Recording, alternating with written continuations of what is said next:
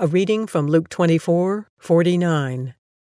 I am going to send you what my Father has promised, but stay in the city until you have been clothed with power from on high.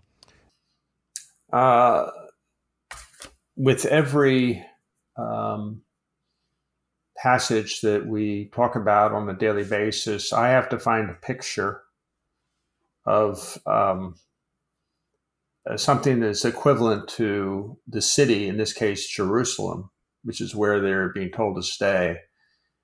And it's quite a hard thing to do. And, um, but the feeling here is it was very, it, it was very important that they stay together and not uh, like on the road to Emmaus, uh, the two sojourners leave Jerusalem disconsolate that the worst possible catastrophe has happened.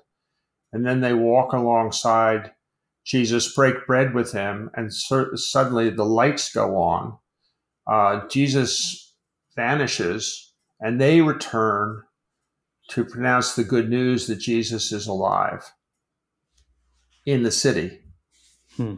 Uh, and that's where uh, the Holy Spirit is going to come down and fill the room uh, with that. And it's such an important thing. We don't talk about it a lot, but I can't imagine um, doing the things Christians uh, must do in the world uh, to be disciples and everything without the power of the Holy yeah. Spirit. Totally. To, um, I, I've said in other cases, to saturate uh, our mm-hmm. hearts. And it's the heart that I really am mostly concerned with. Uh, the intellect will follow the heart and not vice versa.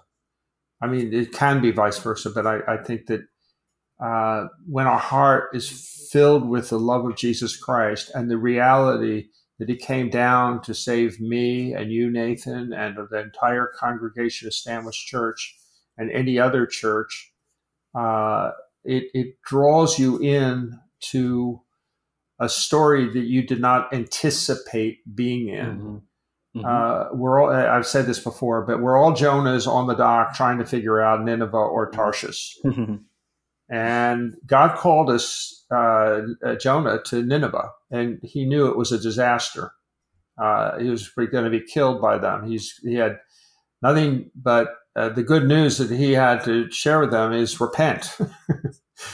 and uh, he knew that that was probably going to be bad for him, and so he tried to hightail it out to the opposite direction to Tarshish, and of course that didn't work out. And uh, one of the things about Jonah is even when Jonah is going to the bottom of the sea and he prays a prayer, uh, God is still with him. God did not abandon him, even though he was trying to abandon God anyway, the, the Jerusalem thing is very important because out from from there, that concentrated cloud, they are going to go out into the world and truly make disciples of all nations.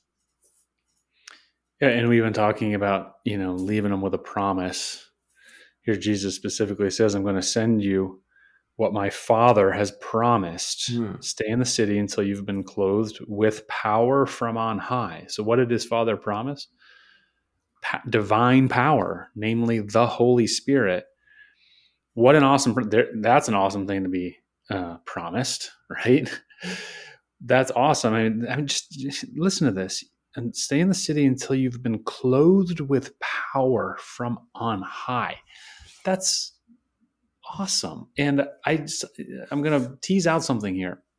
There's different types of power. Okay. There's worldly power, worldly might, and then there's this divine power that we've been promised by Jesus from the Father.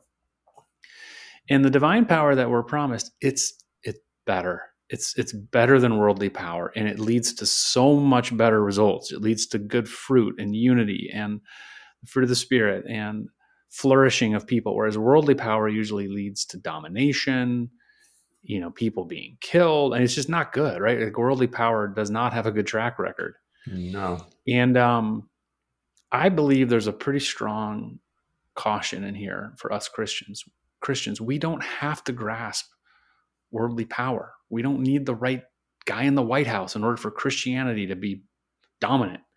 I understand people's motive for voting and all that stuff, but we have access to a much better power. We have access to the Holy Spirit. And when we let that divine power rest on us, be clothed in it, as Jesus says, that's really what changes culture. That's what changes the world. Worldly power, human power is going to come and go, but we have access to this divine power. So let's seek that. Let's seek that and let it rest on us and then let it grow the kingdom in us and through us.